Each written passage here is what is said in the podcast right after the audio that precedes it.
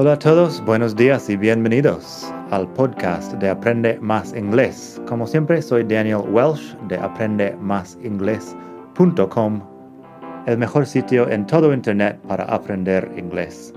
Este podcast te ayudará a hablar inglés como un nativo. Vamos allá. Hola a todos, buenos días, bienvenidos otra vez al podcast de Aprende Más Inglés, el mejor podcast de todo el mundo mundial sobre aprender inglés. Como siempre, soy Daniel y te hablo desde la hermosa ciudad de Barcelona. Hoy vamos a hablar de un tema muy importante, el tema de que el inglés es diferente al español y que hay que aceptarlo. En la web puedes leer un poco sobre este punto en el enlace madridingles.net barra 43. Este es el capítulo 43 del podcast. Y así, madridingles.net barra 43. Ahí tienes unos enlaces a otros artículos también y cosas que te pueden interesar. Bueno, el inglés es diferente al español porque el inglés es una lengua germánica. El inglés viene de una forma antigua de alemán y entre las idas y venidas de los pueblos ah, tipo vikingo del norte de Europa hace mil años por ahí, tenemos una lengua diferente.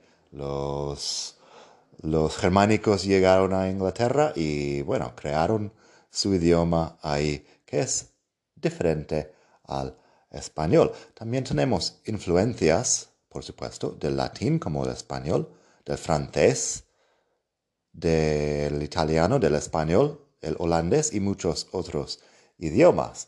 El inglés acepta palabras de un montón de otros idiomas. En cambio, el español pertenece a la familia de lenguas romances como el portugués, el francés, el italiano, el, el rumano y cosas así que vienen directamente del latín. Y eso significa que hay otras estructuras y otras palabras y que hay que aceptar que hay diferencias importantes entre los idiomas. Y que hay que tener en cuenta que cada idioma tiene sus propias reglas y que tiene sentido según sus propias reglas. No nos vale lamentar que una frase no tiene sentido si lo traduces directamente, porque la traducción literal puede causar problemas en cualquier idioma.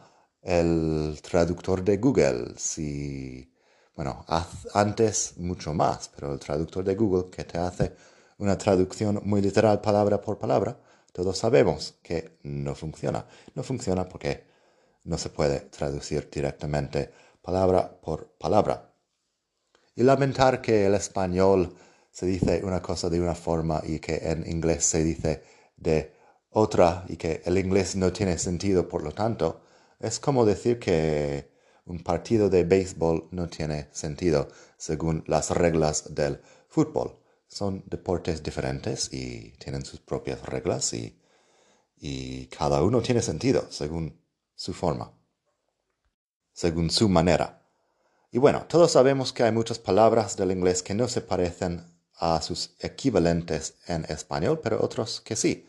Guitar se parece mucho a guitarra, pero onion no se parece nada a cebolla, ni bat con murciélago. Son palabras que son muy diferentes y simplemente tenemos que aceptar que es así. También hay estructuras gramaticales y combinaciones de palabras por ejemplo, soñar con alguien. En inglés es dream about. About, por supuesto, que normalmente se traduce de otra forma. No es normalmente con, pero en esta combinación con dream decimos dream about y eso es soñar con algo. También cosas como tengo hambre. Todos sabemos que tengo es I have, pero tengo hambre es I'm hungry con el verbo to be que no se puede traducir literalmente cuántos años tienes también y tengo 35 años. I am 35 years old. I am, aunque en español sea tengo. Y hay otras estructuras tipo presente perfecto y pasado simple que también son diferentes en inglés y en español. Antes, cuando tenía clases ah, en academias de idiomas, mis estudiantes decían a veces, pero en español lo decimos así. ¿por qué no puedo decir lo mismo en inglés?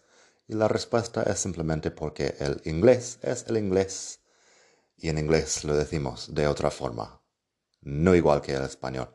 Todo sería más fácil si se pudiera traducir palabra por palabra, pero te aseguro que si te pones a aprender ruso, que tampoco vas a poder traducir palabra por palabra una frase en ruso al español para que tenga sentido. Cada idioma tiene sus reglas. Es mucho mejor aceptarlo y seguir aprendiendo las estructuras del idioma en cuestión y no lamentar las diferencias. Tengo mucho más en otro artículo que puedes encontrar en el enlace en madridingles.net barra 43. El enlace te lleva a 10 diferencias entre el inglés y español. Y de hecho, lo de 10 diferencias entre el inglés y el español es un capítulo de mi libro 6 claves para aprender inglés que puedes encontrar en Amazon. Es un libro que te dice las estrategias de los mejores estudiantes para aprender más inglés en menos tiempo, lo que hace la gente bilingüe para llegar a ser bilingüe. Es un libro muy útil lo encuentras en Amazon en muchos países. Bueno, nada más por hoy. Espero que pases un gran día. Pásate por la web madridingles.net barra 43 para leer más sobre este punto. Nada más. Hasta la próxima. Bye.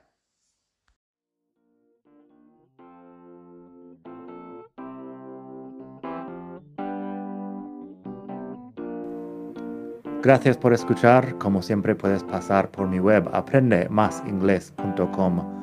Para mucho más tengo vocabulario, expresiones para hablar, phrasal verbs, gramática, pronunciación y mucho más en la web.